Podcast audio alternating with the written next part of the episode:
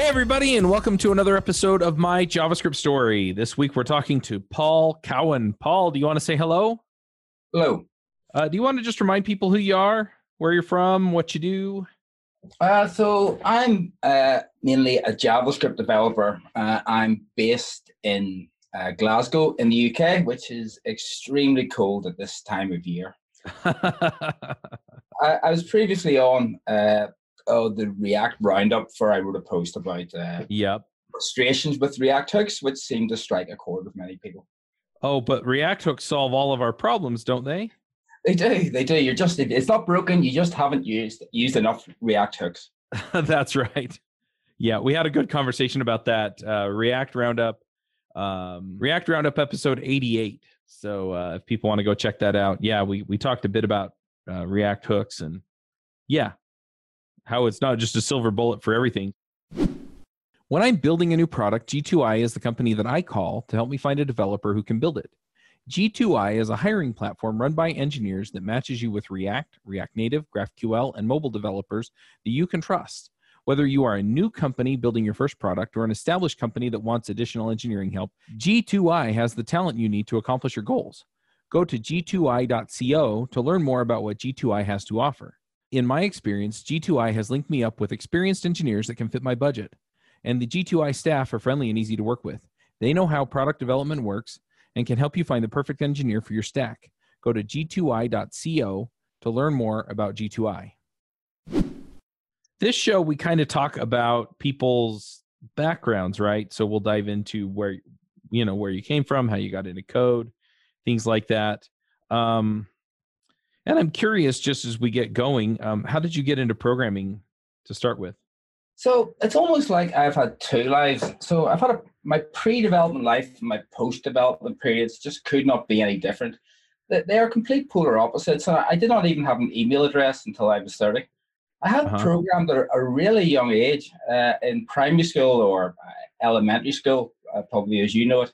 Uh, there was a, a, a, one of the first PC, sort of home PCs was called a Dragon 32 computer and it was very limited what it can do. And there was very few games. And what games there were were very difficult to lo- load uh, on the old cassette player. So I did actually learn to program, and I wrote my own adventure game uh, and covered all the sort of touring aspects. But and then I just left that. Didn't any interest, didn't do it again until I was 30.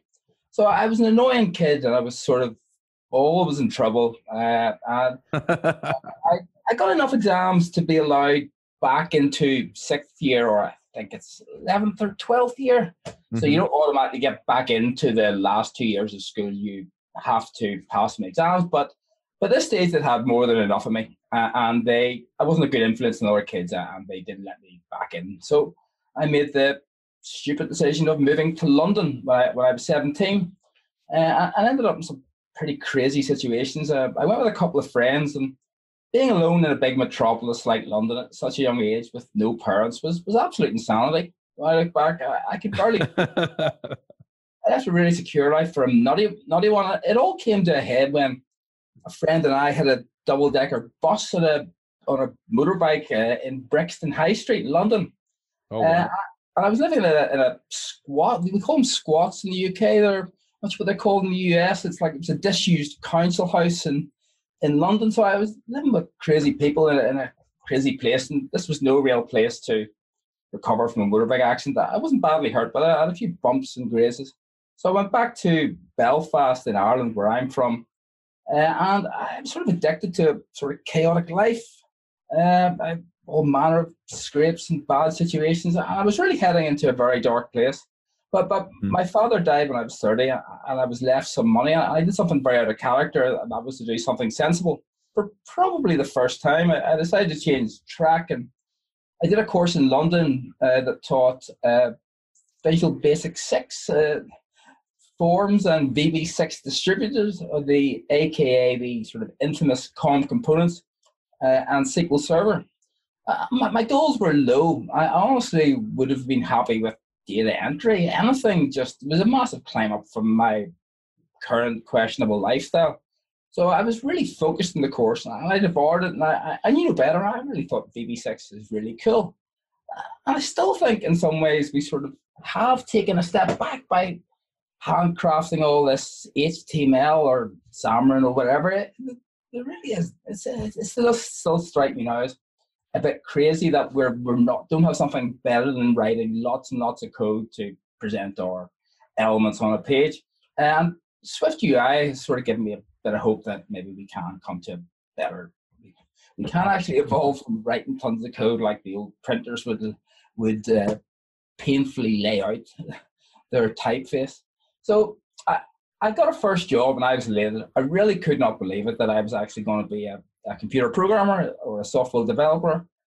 And I, I honestly thought I'd be working with egg-headed geniuses who were on a different astral level.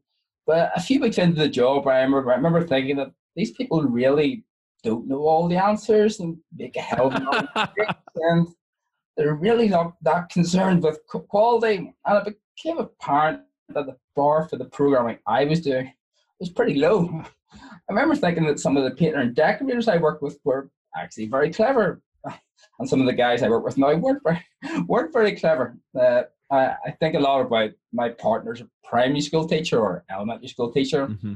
He works with some kids that don't get the breaks, and they never will get the breaks. Probably the way it, it sort of is. Uh, it makes me sad. And then I, I work with some of the sort of posher people I work with now who did get the breaks. I think this really isn't quite fair. So I moved a lot from city to city after I got many development jobs and sort of mm-hmm. get more and more accomplished. Uh, and I've ended up in Glasgow now and I'm with my partner for uh, 20 years. We're finally getting married after after 20 years. And uh, oh, congrats! We're, we've we've three kids, and uh-huh. yeah, I'm stuck here. So uh, I know that a combination of probably my partner first, in case she's listening, and development second have definitely saved me from. I don't. I honestly don't know where I would have ended up. Uh, I've. I know where I am in the food chain, so I know I'm not going to be creating new uh, operating systems and uh, or programming life But I'm more than happy with where I've ended up and, and my competency. Uh, uh, I, I'm, I'm, i can pick up things quite quick, uh, but yeah, but I've more and more sort of deviated uh, towards the, the front end. Uh, that that's definitely been uh, really the the bit I bit I like the best. Even at 49, I sort of am one, one of the older front end developers I, I, I tend to work with. Right. I, I don't know if I completely followed how you got into programming.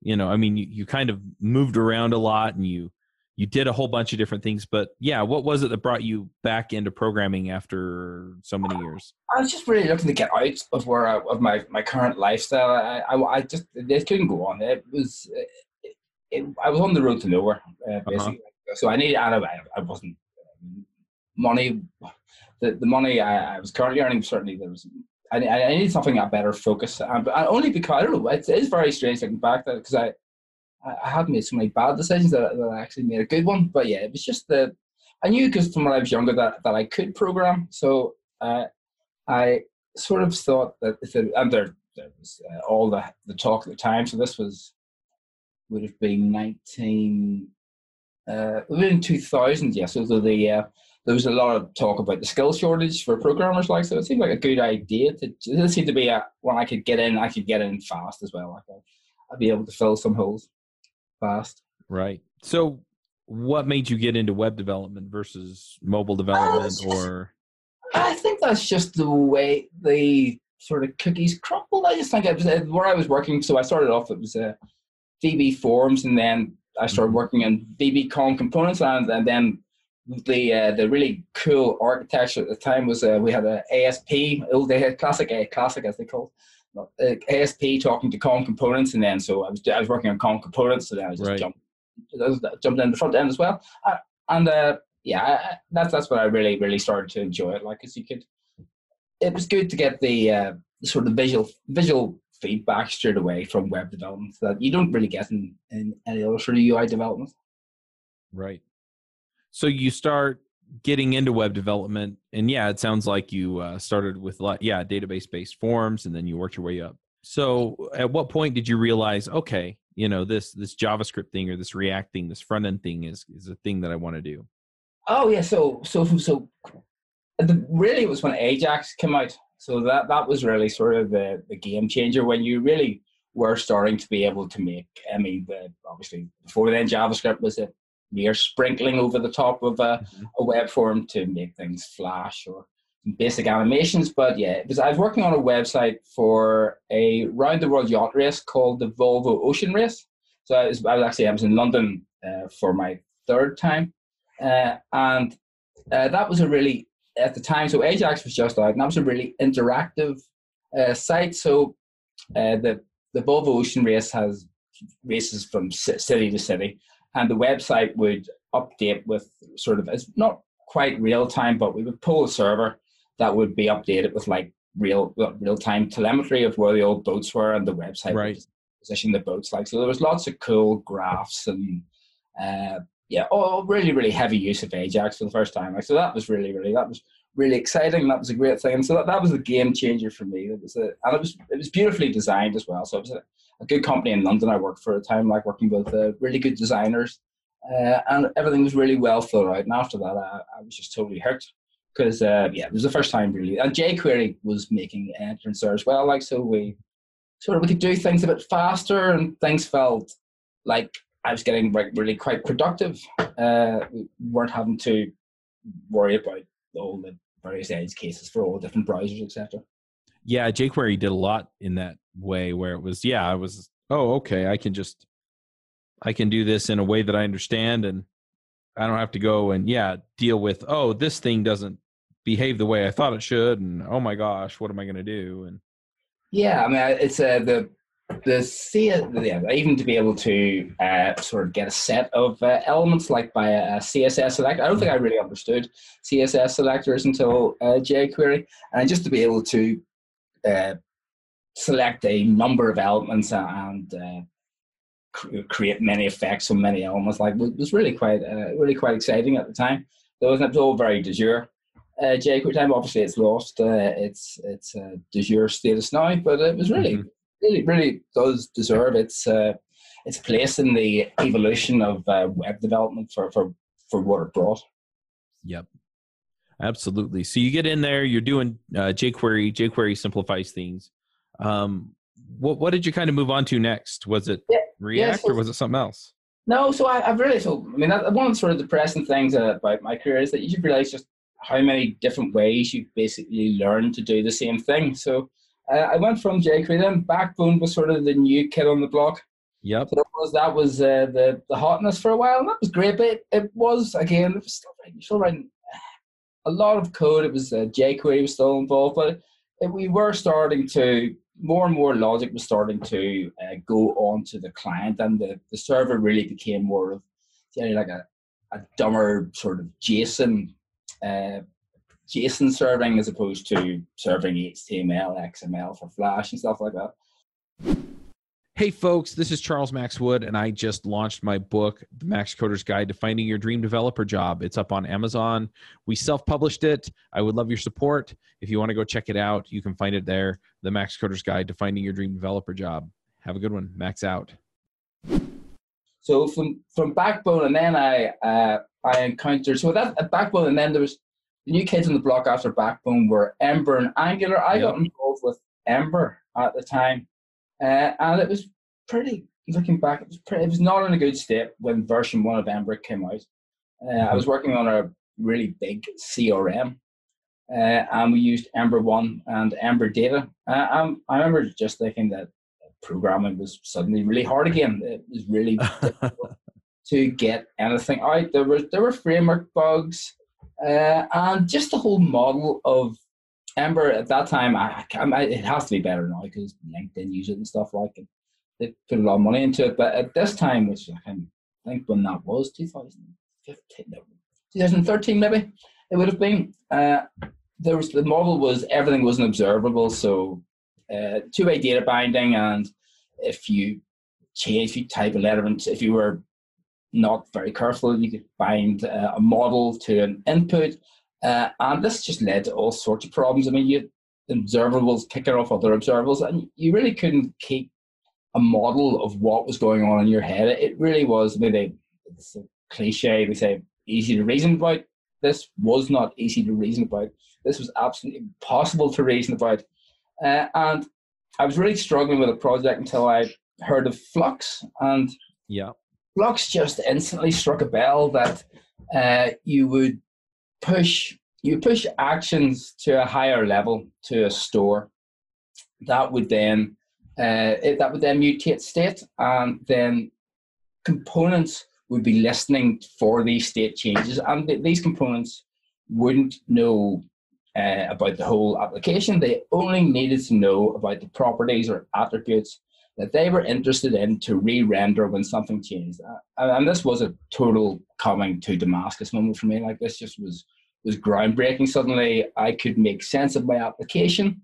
Uh, there was clear separation of what gets done where, and just that whole one-way data push. So, uh, I did write a, uh, a Flux library for uh, Ember, uh, and and that was I mean I've just instantly heard some. I definitely knew at that point I didn't want to work with Ember because that really wasn't nobody. They they did start. They had a a meme called I think it was actions updated down or something like so. They, they did get the message eventually, but uh, I, I, just knew then that probably React seemed to be the one.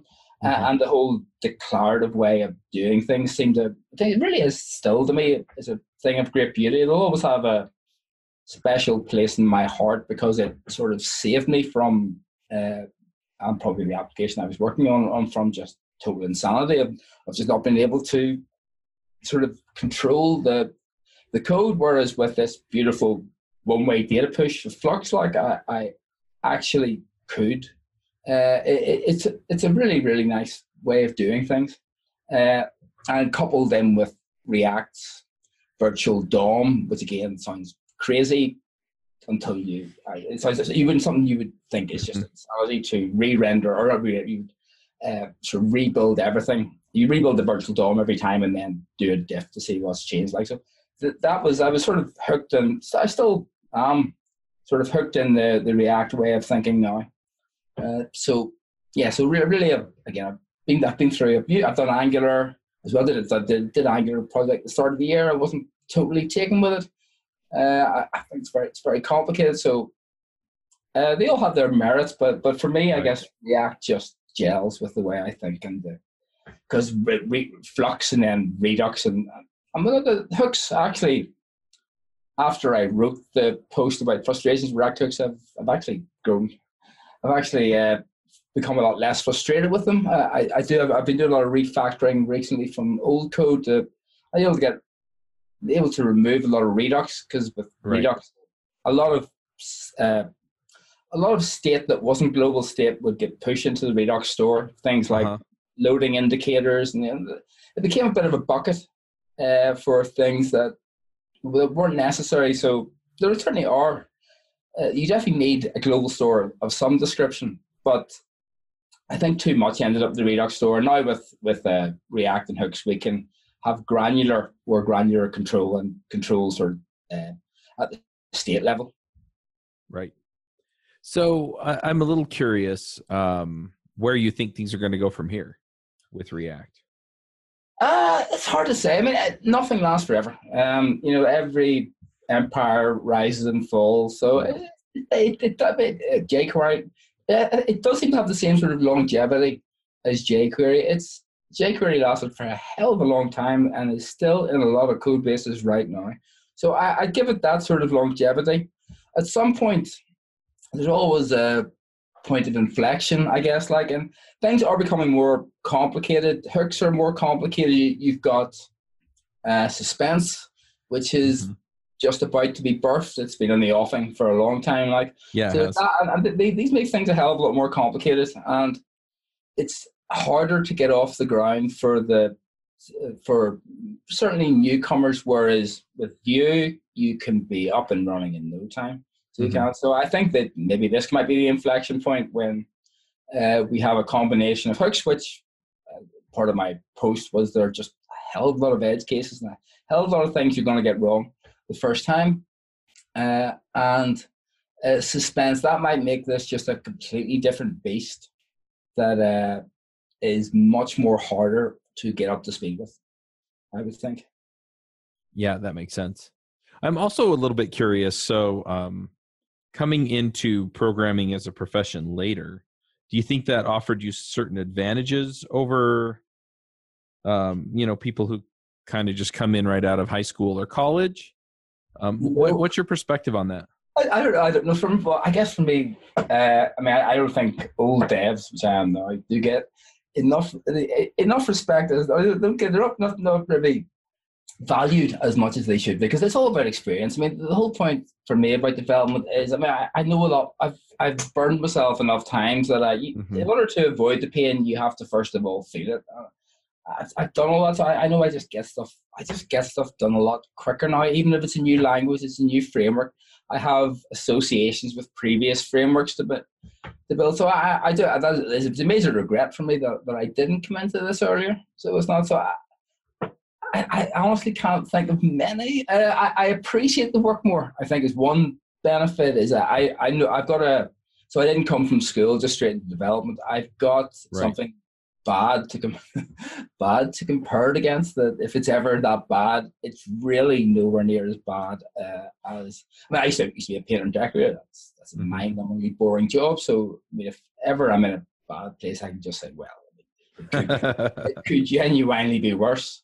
So okay I get paid I get paid more in half a day than I used to get paid in a week now so yeah. So that, that that's the only thing. I have a good reference of how bad it can be but no I, it's all about experience, and the more experience they have, the better you get out of CD because you you just know how to get things done quicker. And uh, as, I, as I said before, you're we're constantly learning new ways of doing the same thing, so you've just got all these uh, previous experiences of the new thing you're learning to compare to. Yeah, I think.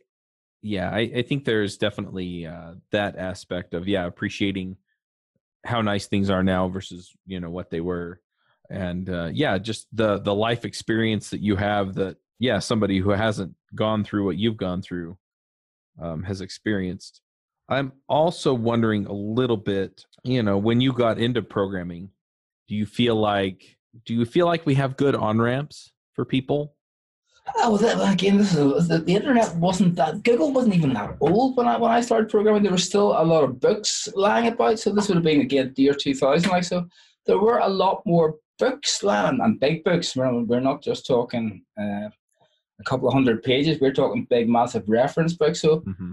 there, there wasn't, uh, there just wasn't that much material. I mean, as a, as an outsider now who doesn't use the material, there seems to be a lot. There, well, not even just for programming. There's just a lot about everything uh, online now. I mean, if you want, if you're prepared to put the effort in, uh, I think you should be fine. Uh, I guess being able to judge what is good or what is good good or not. I'm not sure. There's boot camps. It just seems to be oh man. Again, this, this, this is probably very easy for me to say now, but it just seems to be so much now. I don't think you'd, you'd be spoiled for choice almost almost than anything else. Um, I think one of the problems you, you, developers are are often not mentored uh, very well. They're often just left to their own devices because everybody mm-hmm. they have sprint goals to get. Uh, and I think that could definitely be done better, but there is fear, and it's genuine fear that maybe you train these people up and then they just leave for for. Oh, I hear that a lot. well, yeah, who, who wouldn't like? You know, you, your loyalty does tend to crumble when the offer of a fatter paycheck, and I, I'm sure we'd all be guilty of that if it, if it makes our life more comfortable. Why wouldn't you? So, it is tough.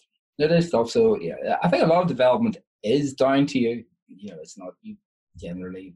You if you want to, yeah, it's up. It really you've, you've got to keep your skills fresh. Mm-hmm. I think whether you're permanent or don't expect anybody to do it for you. You just you have to be. Well, yeah, you have to enjoy it. It'd be hard to keep your skills fresh if you didn't enjoy it. But uh, I, I love development, so it's it's not it's not a problem to learn new stuff. Uh, I'm constantly learning. Yeah. I, I'm a little curious on that too. What do you do to to stay current on this stuff? Uh, open source. So I, I yeah, I, I I, definitely, uh, if I if I come across a bug in something I'm working on, I, I do try and fix it. Uh, so open source is good. It's good and it's also good because it's anything I do outside work which involves a database tends to make my brain switch off. Uh, I like to try and the program I do outside work. I like to try and make it different than what I would do in work. So open source is a good one. Uh, there's a lot of good katas and stuff on time. I remember I was really hooked on the, the Clojure 4Clojure site, which you could like have 150 problems or something, you, which gradually got got different. There's HackerRank and stuff like that. So those are going to give mm-hmm. you problems. So I think those are probably more important because, I say, the especially in JavaScript frameworks come and die in, in no time at all. Like, and you can back the wrong horse uh, quite easily, uh, as I did with Ember in the early days. Uh, after the Ember contract, I, I found that there was no Ember contracts in the in the UK. So you're going to learn you're going to learn a lot of things in these katas that you wouldn't learn in your day job, uh, and that definitely will uh, make you a better developer more than learning just another way to render HTML.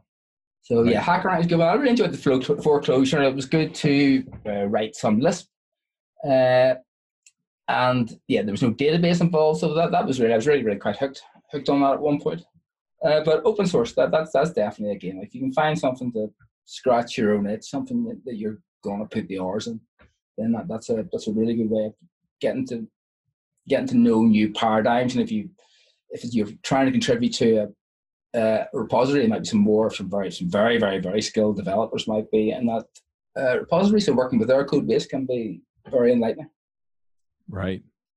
Yeah. I now when you say open source, are you talking about building open source or looking at open source or? Uh, both really like so i mean i say if i do uh depending on the, the project uh, obviously uh, if I find a bug, I generally try and fix it. So uh, that that will mean you have to just suddenly get into a new code base to try and work out what's going on. Again, as you get older, especially uh, now, a lot of the JavaScript frameworks like have a lot of commonality.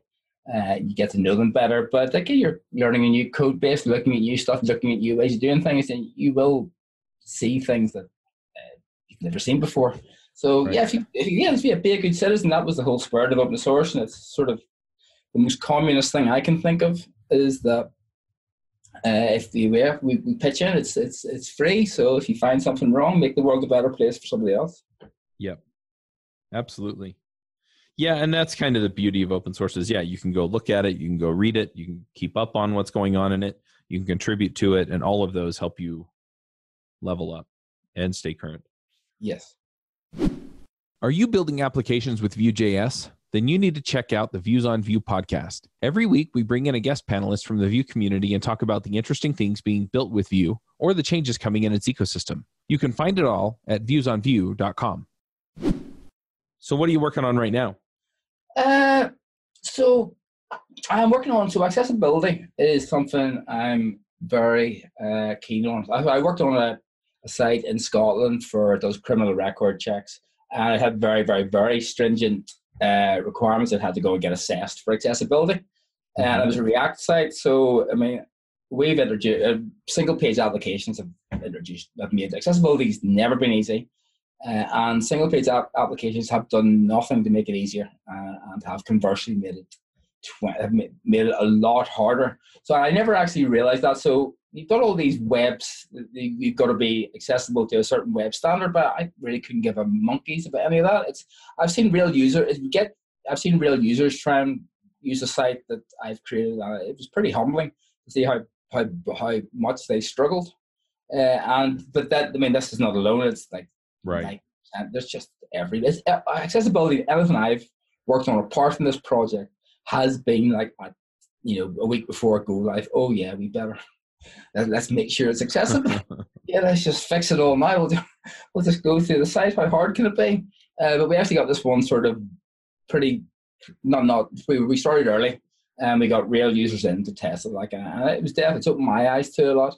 So I've I haven't, I haven't made this public yet, so I'm, I'm, I'm going to wait. But uh, so watch the space. But I have started on uh, a number of uh, tools and uh, a component library uh, of the things I've learned. It's really a big code brain dump of the things I've learned working uh, recently with accessibility. So that's one thing. Uh, I'm also interested in uh, big tests. So there's a company called Frontsider. Uh, it is open source, but they're sort of it's, it's, it's their baby. And uh, you have uh-huh. a guy called Charles who's involved in microstates, So he's he's spoken on JavaScript, Java. Yeah, Java we've had him on some of the shows. Yeah, yep. there's Taras. I know him. I can't remember second name. It's him from Ember. So I, I worked with Charles briefly, and I know Taras, and so I'm I'm getting more involved in Big Test. It's again Uh, one thing I've seen a lot go wrong in the UK is end-to-end tests written in Selenium. I would love any part in the downfall of Selenium. Uh, I think it's a work of great evil. of great evil. It's yeah, a new breed of programmer in in the UK called the uh, test automation engineer, and their job is to go in and just.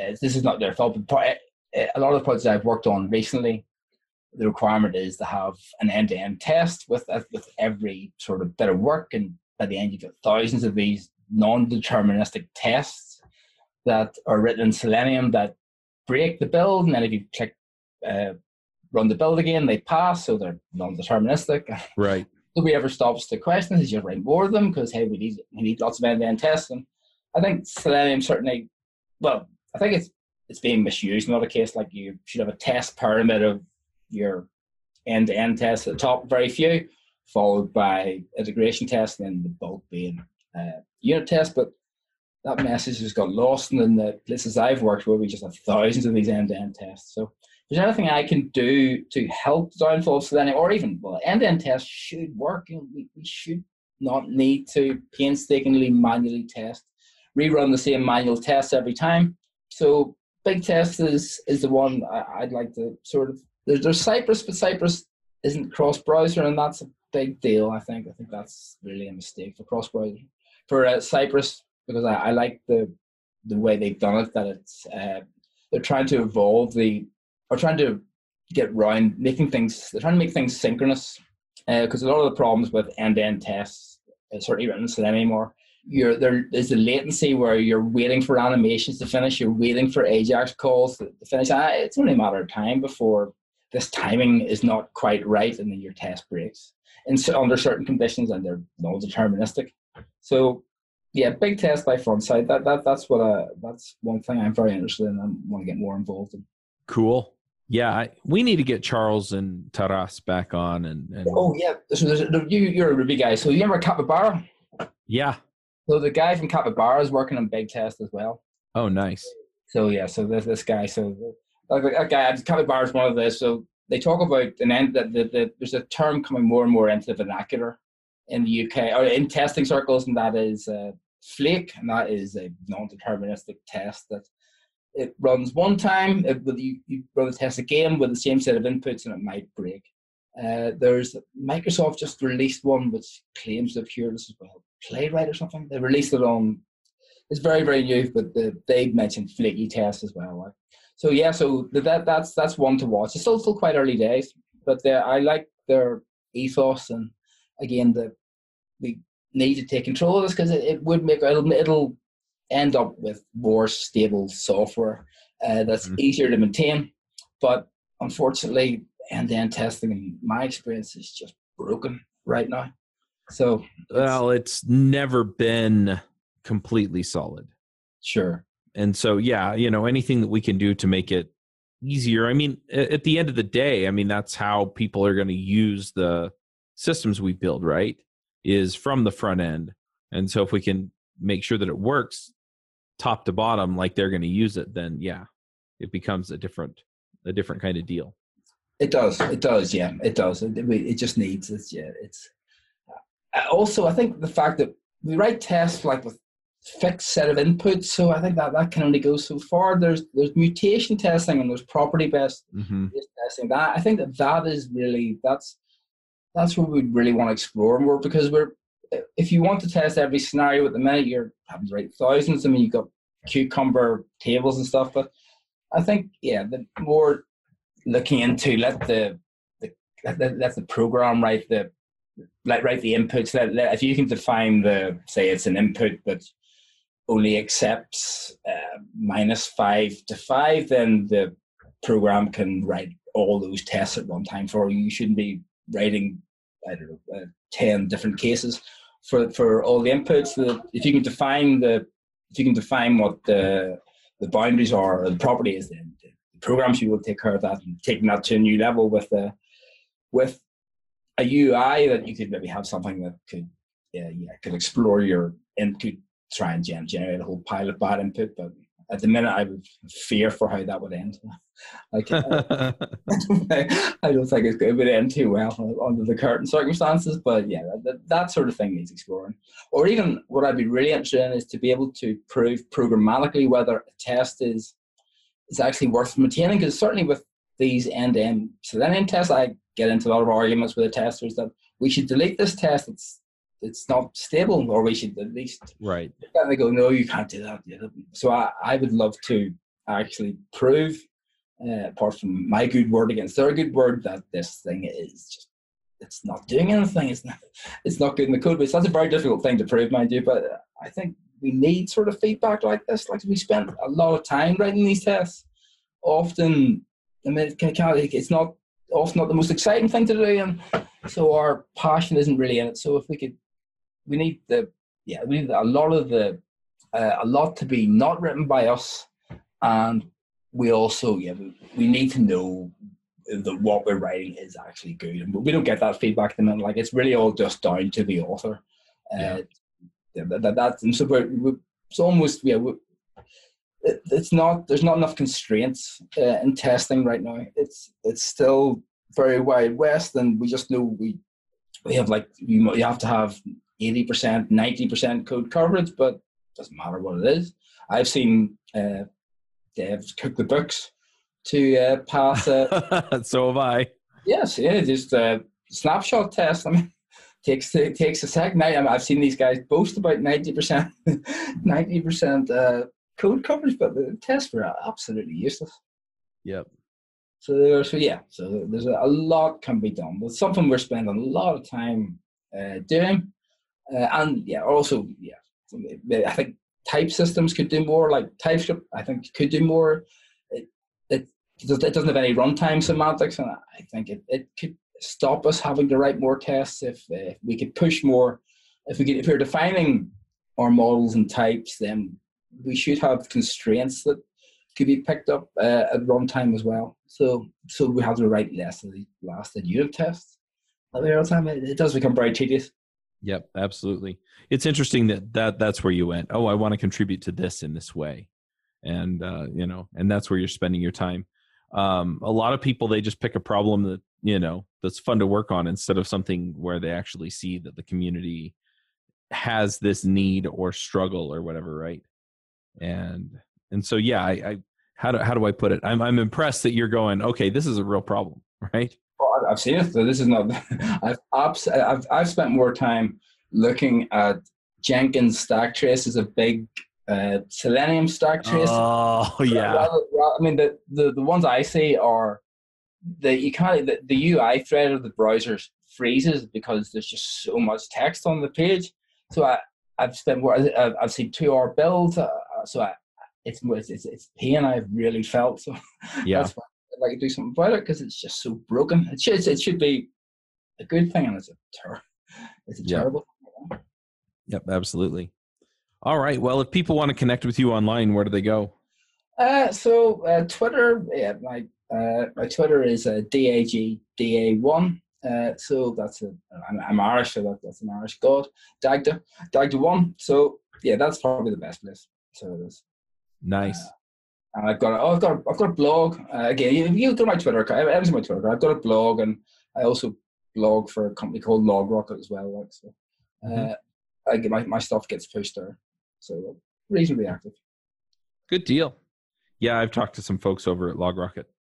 All right, well, let's go ahead and uh, do some picks. So I've had a blog post posted today by LogRocket called uh, "Act Now to Make Your React Website Accessible." So that's uh, that's, that's a big, yeah, brain dump of lots of the stuff uh, I've learned uh, over the last while uh, so, about React, about React, and the, how we can just do things like using semantic HTML uh, over a big collection of divs. That doesn't take a lot of time, but that really makes all the difference for a screen reader. So I'm quite pleased with that blog post. So that, that's the first one. I'd like to promote, I have already promoted Big Test by the front side, so I'd like to promote that again.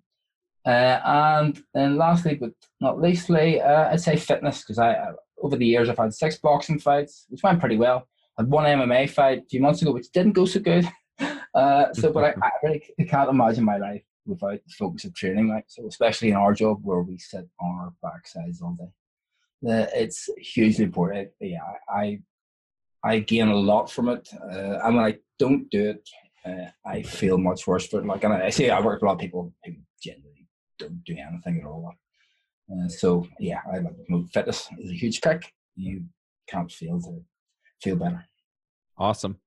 I've got a couple of picks. Um, I think I'm just going to shout out about some of the stuff that I have going on myself. The first things that I'm I'm looking for are, or that I'm working on. Um, I have a series that I've been working on for a while called uh, 100 Days of Vue, um, and I've just been uh, live streaming uh, stuff that I'm building with Vue.js. So if you want to go check that out, you can. It's on YouTube. It's on the DevChat.tv channel. Um, I need to update the playlist, but uh, yeah, so far I'm like 15 days in, and uh, it's it's been really fun to just you know kind of pick up a new technology and learn about it. Um, and so I'm enjoying that. And then um, I've had a few people ask me different things or give me feedback about what they're getting from the shows. And uh, a couple of them are that, you know, hey, you know, what you taught me really helped me get this job that I really love. Of course, I also have people come to me and say, I hate the job that I'm in. How do I get a new job? I wrote a book about that uh, last year. And, uh, you know, as far as how to find a job. And now I'm going to be putting on a 12 week group coaching. So if you're, if you're thinking, okay, I want to get into a new job, um, then you can sign up for that. Um, still working out the pricing, but you can find it at devchat.tv slash workshops. And then the other one that I'm working on is how to stay current. Um, so I have people ask me all the time, okay, you know, how do I stay current on all this stuff? And, uh, you know, so I kind of walk through, okay, you know, what, what do you need to be paying attention to? What can you safely ignore? What kinds of things should you be doing to stay current? um, how do you make sure you're learning what you need to learn uh, how do you know when you've learned it all that stuff um, yes i am going to write another book um, on this particular topic but in the meantime i'm going to do a 12 week course on that so if you're looking for that um, you can go sign up for that and then i'm also going to start a mastermind group and so um, if you've read what is it napoleon hill Think and Grow Rich he I've talks heard. about a mastermind groups and what it is is it's a bunch of people who get together and you all kind of benefit from everybody else's experience. So maybe somebody's gone through something that you haven't, but you're going through right now. And so they can offer their experience. Hey, when I went through this, it was like this. Um, so it's much more group collaborative. Um, my my job in that one is basically to keep you on track and offer whatever help I can as part of the group, as opposed to you know actually teaching every time like i will be on the group coaching so yeah definitely sign up for those um, and then i'm probably going to put together another 12 week deal on how to start a podcast because i get asked about that pretty frequently so if you've thought about starting a podcast you want to know what's involved um, you want some help getting it rolling we'll we'll go through the whole process so anyway, um, if you want more details on that, the best place is actually to go join the mailing list on devchat.tv. And uh, yeah, so we'll send emails out to that effect um, on there. But yeah, it'll also be at devchat.tv slash workshops. So yeah. All right, Paul. Well, thank you for coming and talking to me for the last 45 minutes. I really appreciate it. Cheers. Been a pleasure. Yeah.